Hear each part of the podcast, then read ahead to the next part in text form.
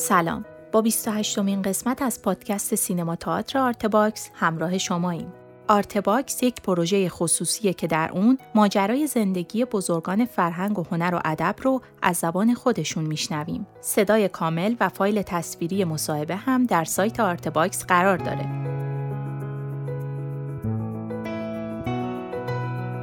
در این پادکست علی نصیریان درباره هنرستان هنرپیشگی و اداره هنرهای دراماتیک با ما صحبت می‌کنه. بخش دیگه ای از تاریخ شفاهی فرهنگ و هنر و ادب معاصر ایران رو با هم میشنویم.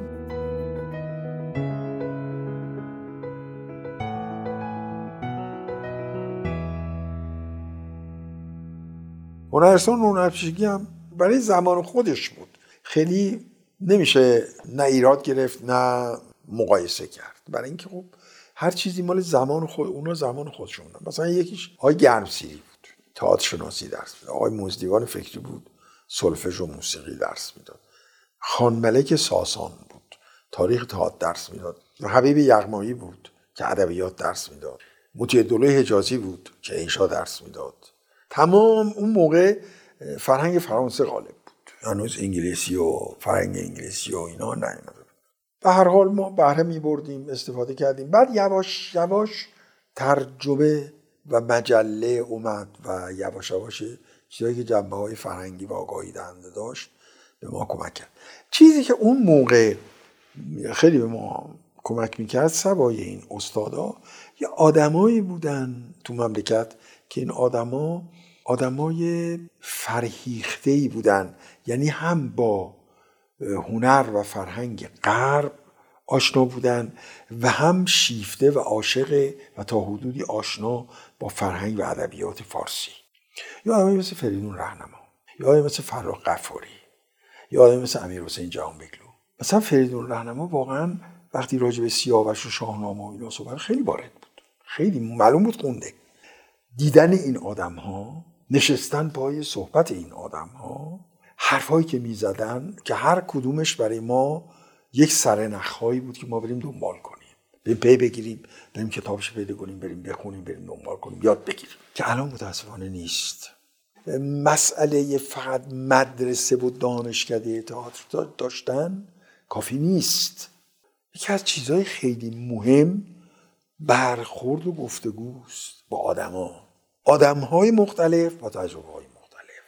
یک نوع آموزش غیر رسمی شفاهی خیلی زنده که مثلا بنیانش هم البته تو فرانسه و اینا میاد که کافه نشینیه کافه نشینی اصلا یه مقوله است تو همین کافه نشینی ها و بحث گفته خیلی چیزا آدم یاد می‌گیره و خیلی چیزا میآموزه و خیلی چیزا میشنوه به گوشش می‌خوره یا سر نخهایی پیدا می‌کنه که بره دنبالش بره یاد بگیره. اینا خیلی موثر بودن برای ما. اینا خیلی یاد دادن.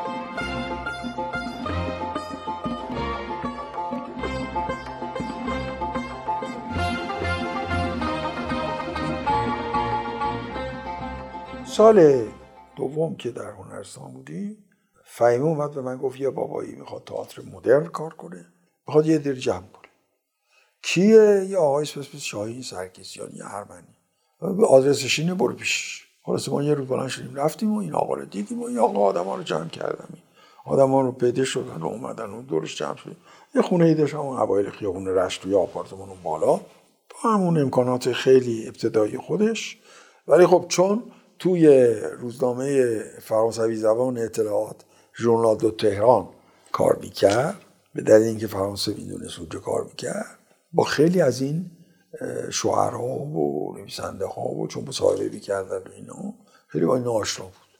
این آقا مار جمع کرد و شروع کرد با همین نمایشنامه ترجمه. اول یه نما با یه نمایشنامه به اسم جنوب که مسئله مسئله فضای جنگ شمال جنوب امریکا بود.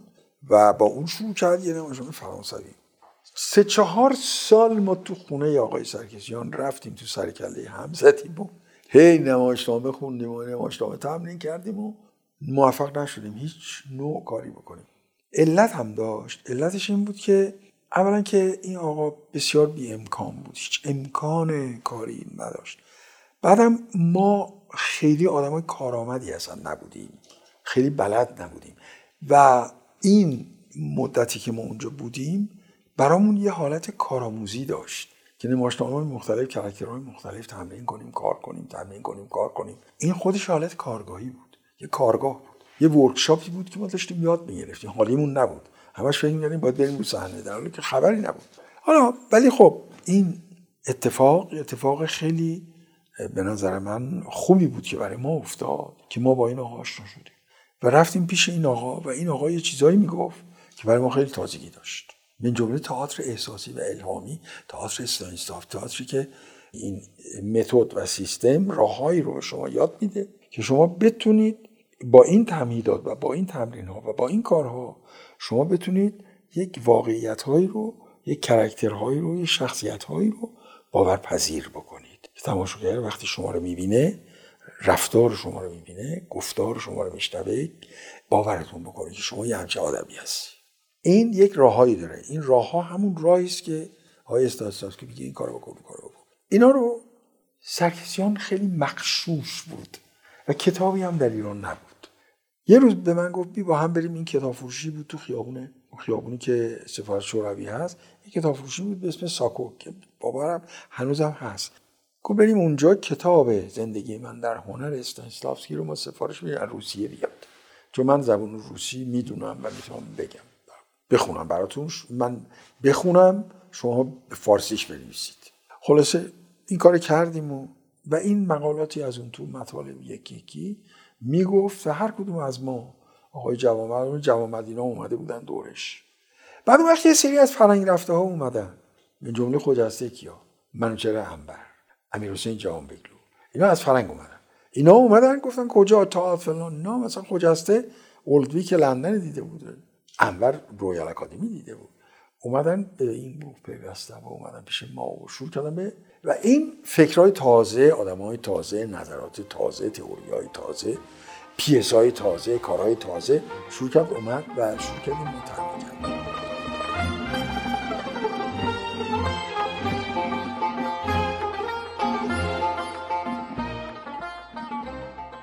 تا اینکه رسیدیم به اینجا که خیلی نمی‌تونیم این تئاتر فرنگی رو ما اجرا کنیم. اصلا بعضیشون نمی‌فهمیم. رسیدیم به اینجا. و اینا رو یک سنهایی رو ما از این نمایش ها تمرین می‌کردیم. سرکیسان برای اینکه ما رو به شوق بیاره و یه اودینسی به قول معروف پیدا کنه. بیاره این از این آدما مثل آل احمد سیمین دانشور نمی‌دونم سودای گنجی خواننده اپرا بود فاخره سبا نمی‌دونم اینا خواننده اپرا بود نمی‌دونم. از این آدمای اینجوری که از طریق ژورنال دو تهران با شما شده بود اینا رو دعوت کنه بیان تو خونهش این تمرین های سینما رو یه صحنه ما رو ببینن. که هم ما تشویق شیم همین که نظر بگیره که این چی. اینا که بیومدن می‌دیدن و اینا خب بالاخره نمی‌خواستن ما رو ناامید کنن یه چیزی می‌گفت. تا اینکه امیر حسین جهانبگلو آل احمد اینا به ما گفت حالا شما چرا همش فکر تئاتر فرنگی هستی؟ شما تئاتر ایرونی کار کنید. گفتیم آقا چه جور تئاتر ایرونی؟ چی؟ متن ما نداریم اصلا متنی نداشتیم. حتی مثلا رفتیم سراغ اون متن جیجک علیشا زبیه بهروز یا متنای کمال رضایی محمودی که از خسیس و تارتوف و اینا نشد. تا اینکه اینا برگشتن گفتن خب آقا زبون هدایت رو بردارید. تمرین کنین. زبون هدایت رو که روز شما موقع تئاتر مثل امروز نبود که. اصلا امروز خب الان خیلی دیگه هم تو فیلممون تو چیزمون حرف زدن حرف زدن آدم آدمه. ولی اون موقع یه چیز خیلی دکلاماسیون واره فوق طبیعت بود. یعنی شما نمی‌تونستی رو صحنه یه چیز طبیعی باشی. تئاتر وقتی میگه تئاتر؟ در باید یه چیز خیلی مثل مثلا دکلاماسیون های پرویز بهرام اون عباس شباوی چی؟ اون پس برادر شباوی بزرگ معروف بودن به دکلاماسیون های دکلاماسیون های به خصوص جنبه سیاسی هم داشت. مثل اون سنگر خونین. با اون سنگر خونین شدن دستیر با کودکی دلیر. آجا بودی تو هم. یا چیزای خیلی استیلیزه خیلی تئاتری. گفتن شما بیاین زبون گفتگوی مردم رو گفتگوی ساده مردم بیاین تجربه کنید هدایت رو چی چی چی؟ عباس آمد رفت گشت اینا. بعد عالمر گفت محلل محلل بردیم بخون. دو نفر دو کرکتر دو تا آدم دارن ما حرف می‌زنن. بیشین حرف بزنیم عباس جهانمرد برداشت اینو دیالوگاشو در برد و به صورت نمایش با پلی یه نمایش پرده ای کرد. بعد نشستیم با هم حرف زدیم. با آقای جوانمرد. آقای جوانمرد اون یارو بازی کرد اون بقاله رو که محلل شده که طلاق نداد زنه رو. بله. مثلا اولین جملاتی که می‌گفتم الان هنوز یادمه. می‌گفت دیرو رفته بودم مرمله پیش پسر داییم. می‌گفت آلوچه های باغش رو دوازده تومن پارسال فروخته. امسال سرما زده همه سردرختی ریخته. اصلا یه همچی چیزی رو شما رو صحنه بگی؟ نمیشه که این خیلی خیلی بقال چقال اینجوری به این سادگی و با این راحتی بیان حرف بزنن. خلاصه گفتیم چیکار کنیم؟ چیکار نکنیم؟ تمرین کردیم و خوب شد. خیلی جذاب شد. سرکسیان گفت ببریم به خانلری نشون بدیم. اون موقع خانلری مدیر سخن بود. یه شب قرار گذاشتن و ما رفتیم هیئت تحریریه سخنم باشن. قرار گذاشت بعد اونجا نشستیم رو دو تا صندلی و شروع کردیم بازی کردن و این کارو. آقا این آقای خانلری اصلا شیفته شد گو آقا این فوق العاده است. اینه بیارید تو باشگاه دانشگاه تهران من می‌خوام استادا رو دعوت کنم. اساتید همه بیان ببینن. گفتیم خیلی خوب باش. خلاصه قرار گذاشتیم. آقا بردیم اینو در دانشگاه تهران باشگاه دانشگاه تهران اساتید دانشگاه تهران. اومدن این نمایش رو دیدن. و خیلی خیلی تایید کردن. گفتن درست. این کار درست. این زبون خوبه این کار کنیم. خلاصه رفتیم آقای جوامد یک قصه دیگه از هدایت به اسم مرد خورا رو پیدا کرد. منم شروع کردم به ذوق اومدم شروع کردم بر اساس اون معرکه گیری که دیده بودم و اینا و بر اساس قصه داشاکل هدایت که جمع مردی و فلان و اینا شروع کردم این قصه افیه طلایی رو نوشتن و این شد سه تا نمایشنامه تک ای که شد یک برنامه اولین کار گروه ما. که پلواقع سرکیسیان بنیان گذاشت این کار رو ما در یک سالونی در همین وزارت ارشاد فعلی اون گوشه بود که این خرابش کردم که این سالن رو برای آقای ارکستر ملی آقای سبا درست کرده بودن. اینجا اون موقع هنوز وزارت فرهنگ نشده بود. هنرهای زیبا اسمش بود. هنرهای زیبای کشور اسمش بود. این محل. رئیسش هم آقای پهل بود آقای سرکیزیان رفت پیش آقای پهل بود گفت یه همچی کاری. گفت من باید ببینم. یه روز صبح زود ساعت هشت ما رفتیم تو اون سالن و این نمایش رو اجرا کردیم و ایشون دید و گفت خب چی می‌خواید شما از من؟ آقای سرکسیان گفت یه دکور خیلی ساده داریم ما و یک سالن می‌خوایم که چند شب اجرا نور می‌خوایم و سالن. گفت خیلی خب میگم سالن بهتون بدن نورم از سمی بسری اون موقع سمی بسری اسمش بود. همونجایی که شما شد. اسم سمی بسری بود که از دانشگاه سیراکیوز اومده بودن و تعلیم فیلم برداری اینا میدن از اونجا هم از سنچوری نور آورده بودن. از اون پروژکتور بهتون میدیم که نور بدین و کار کنیم دکورتون چقدر خرج داره؟ حساب کردن گفتن 800 تومن 800 یه تومنی. 800 یه تومن. 800 800 تومن پول دادن که این دکور ساخته شه دکور فرگمان دکور بود که دکور کامل نم لط دکور این نمایش ها رو ما اجرا کردیم. خیلی گرفت. به صورتی که آقای دکتر والا که تازه از انگلیس اومده بود و تا تهران داشت از با دعوت کرد بریم در تئاترش. از گروه های جوون یک جشنواره درست کرد که ما هم دعوت کرد که بریم. اینو اونجا تو لالزارم بردیم. اجرا کردیم. این بنیان کار گروه که بعد من بلبل سرگشته نوشتم بلبل سرگشته همین گروه کرد به کار کردن و بعد یه بقیه غذاهایی که انشاب شد و دعوامون شد و این رفت و اون اومد.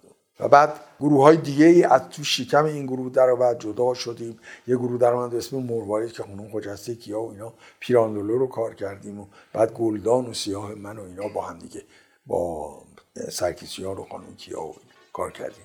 آقای جوان مردم با گروه نرولی کار دیگه جدا شد.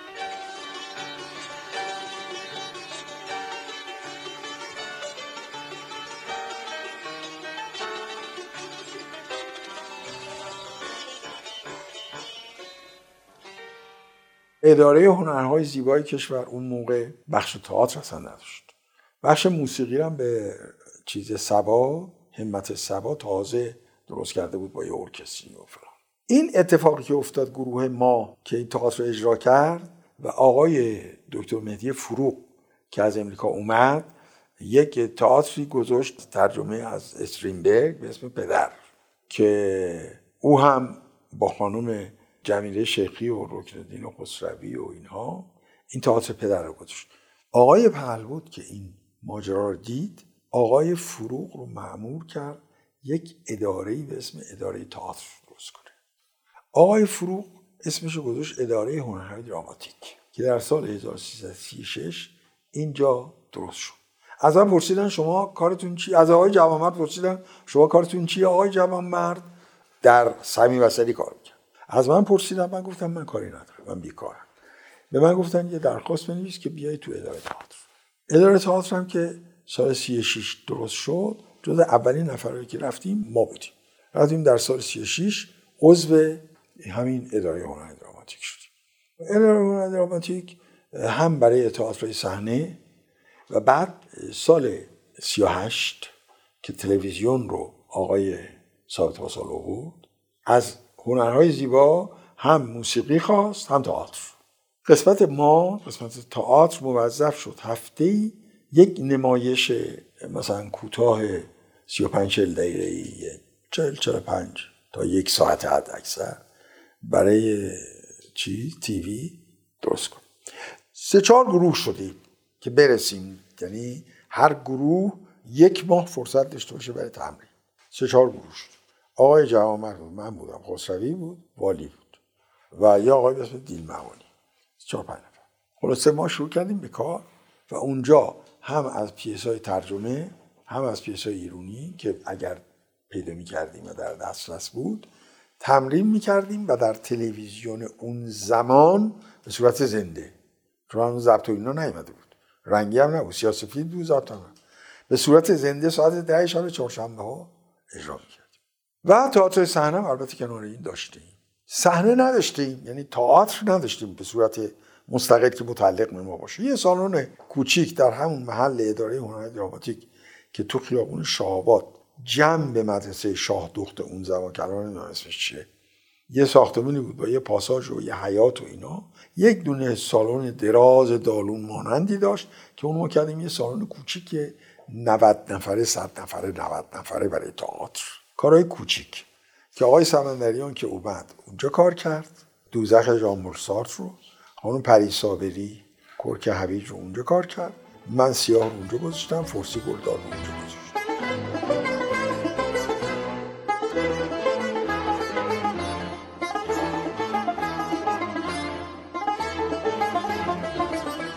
تئاترهای بزرگترمون رو تنها جایی که داشتیم تالار فرهنگ بود. نه رودکی ساخته شده بود نه تئاتر شهر نه تئاتر سنگرج هیچی. همین فقط تالار فرهنگ بود.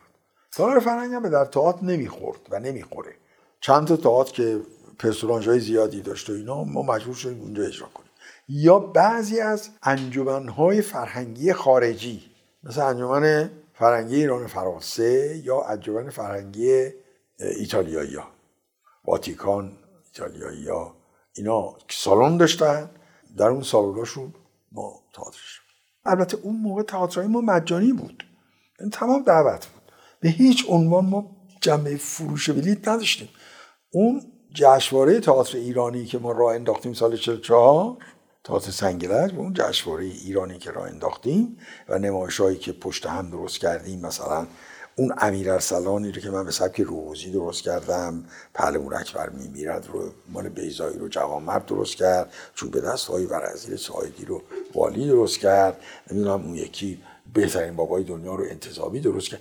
اینا رو که درست کردیم و به خصوص چهره هایی مثل انتظامی و مشایخی و کشاورز و من و اینا رو که تو تلویزیون خوربش و اینا رو تو تلویزیون دیده بودن یه مقدار این تئاتر شروع کرد به این جلب و جذب مشتری و جذب تماشاگر. تئاتر سنگرج اوایلش. این تئاتر به به این صورت را افتاد. ولی در اون قسمت تئاتر اداره هنر دراماتیک آقای دکتر فرو خیلی خدمتم کرد. یه سری چیزهایی رو بروشورایی رو درست کرد که توش یه مقالات آموزنده ای بود. راجع به تئاتر یونان باستان یونان ریشه ها فلان. یه مقدار مسابقات نمایش نامی نویسی گذاشت که تشویق به نمایشنامه نویسی ترجمه کرد. مثلا همون لاژ حسیگریه فن نمایشنامه نویسی رو ایشون ترجمه کرد. یه مقدار کلاس کلاس های کوتاه مدت گذاشت برای تربیت بازیگر برای تربیت کارگردان برای تربیت نویسنده. البته این در همین دوره ها در همین زمان ها سه تا در سه سال سه دوره سه تا استاد آمریکایی هم به ایران اومدن که اونا هم تاثیرگذار بودن برای پیشرفت بچه های تئاتر پیشرفت تئاتر و تربیت بچه های تئاتر. یک پروفسور اول اومد به اسم پروفسور دیویدسون که در انجمن ایران امریکایی اون زمان و دانشکده ادبیات اون زمان اینها تدریس کرد. درسهاش ترجمه می‌شد به صورتهای پولیکوپی توضیح می‌شد بین تئاتری ها سال دوم یک پروفسوری به اسم کوینبی اومد که او هم از هرمان بلویل اون وقت تئاتر هم میذاشتن.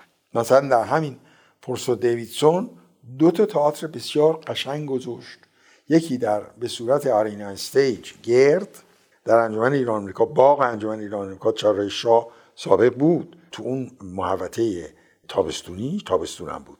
باغ وحش شیشه ای تلسیبیلی آمزو چیز کرد. بیژن مفید و فهیم راستگار اینا اونجا بازی کردن. یه نمایش هم تو تا تهران گذاشت. اورتان تونتون وایلدر بسیار زیبا.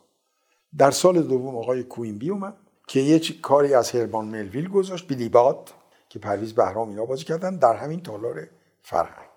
ایشون هم خیلی استاد خوبی سالها بعد که فراخ غفاری از من خواست برای جشن هنر بنگاه تئاترال رو ببرم که بردم و اونجا اجرا کردیم یه سری از جوونا و مدرنیستا و چیزای نگاه های جدید تئاتری خیلی مخالف بودن با این کار من. برای این کار من این کار بر اساس تخت حوزی و سنت های تئاتری و اینا بود. خیلی خوششون نمیومد و خیلی ایراد می‌گرفتن چون بحث نقد بود. این آقای پروفسور کوینبیرم هنوز زنده بود دعوتش کرده بودن اون سال. نه اون سال که اومد اون سال خیلی جلو بود. دعوتش کرده بودن ایشون بودم یادمه بعد از همه صحبت ها اومد سراغ من. من کشید کنار گفت به حرفای اینا گوش نده. او به حرفای اینا گوش نده. کاری که کردی خوبه درسته برو. یه چیز موزیکاله. هیچ ایرادی هم نداره. برو.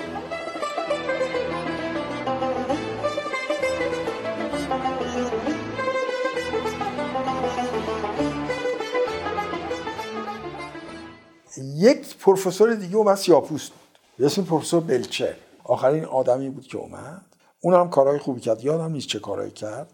در تاثیرگذاری و پیشرفت بچه ها و اووردن فرهنگ تئاتر و مطرح شدن اصول اساسی تئاتر که تو دنیا آمد. چون تئاتر که به معنی ما نداشتیم. ما اگر بخوایم بگیم تئاتر داشتیم همین تئاتر صد صد صد خورده سال سالیست که داریم. یعنی با دراما آشنا شدیم. از طریق آخونزاده میزاقا تبریزی و اینا. که با دراما یعنی تئاتر به معنی دراما اونطور که ارسطو داره تو فن شعرش میگه اونو اونجا فلواقع از غرب ما گرفتیم. ما نمایش داشتیم مثل نمایش مثلا تعزیه شبیخانی یا نمایش های آمیانه شاد آمیانه یا نقالی یا برداری یا مرکه گیری مارگیری فلان فلان فلان. ولی نمایش به عنوان دراما یعنی ساختار دراما و کرکتر و اون چرا که توی یک دراما مطرح میشه ما به اون معنی نمیشناختیم تئاتر رو. حتی اساتید ما که با فرنگ ارتباط داشتن مثل خود ده خدا مثل مثلا فرض بفرمایید قزوینی مثل دکتر غنی مثل خیلی خیلی خیلی آدم های سعید نفیسی نمی‌دونم هدایت حتی که با غرب هم چیز داشتن. اصلا نویسندگی به عنوان نمایشنامه نویسی هیچ وقت اینا مطرح نتونستن بکنن. که آقا در انواع نویسندگی که ما داریم رمان و نوول و شعر و تحقیق و پژوهش و چی چی چی چی. تئاتر نویسی هم یکیشه ما پژوهش داشتیم تحقیق داشتیم تصحیح داشتیم. رمان داشتیم تا حدودی رمان به وجود اومد نوول به وجود اومد با جمالزاده و هدایت و اینا به وجود اومد. ولی نمایشنامه ما نداشتیم. با مطرح شدن این کلاس هایی که به وجود اومد آقای فرو اومد استادای امریکایی اومدن. توضیح داده که آقا دراما یعنی چی؟ این کارها به تئاتر ما جنبه های خیلی آموزشی خوبی داد که بعدها وقتی ما رفتیم جلو خب یه سری اتفاقات دیگه ای افتاد. بعد یواش یواش در هنرهای زیبای دانشگاه هنر دانشکده هنرهای زیبا بخش تئاتر درست شد. آقای دکتر فروغ هنرکده تئاتر درست کرد بلکه بخش هنرکده هنرهای دراماتیک درست کرد.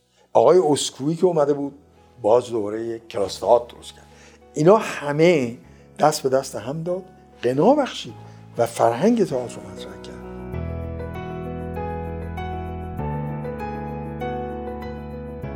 ممنون از همراهیتون اونچه که شنیدیم قسمت دوم مصاحبه تصویری با علی نصیریان در سایت Artbox بود. تهیه کننده پروژه فخرالدین انوار، همکاران این قسمت مهیار مهرنوش، حسین سلامت و زهرا بلدی. تولید پادکست زهرا بلدی و پرهام وفایی. ضبط در استودیو پاییز. در قسمت بعدی علی نصیریان درباره تئاتر 25 شهریور با ما صحبت می‌کنه. من زهرا بلدی هستم و ممنونم که Artbox رو به هنردوستان پیشنهاد می‌دید. وبسایت ما artbox.ir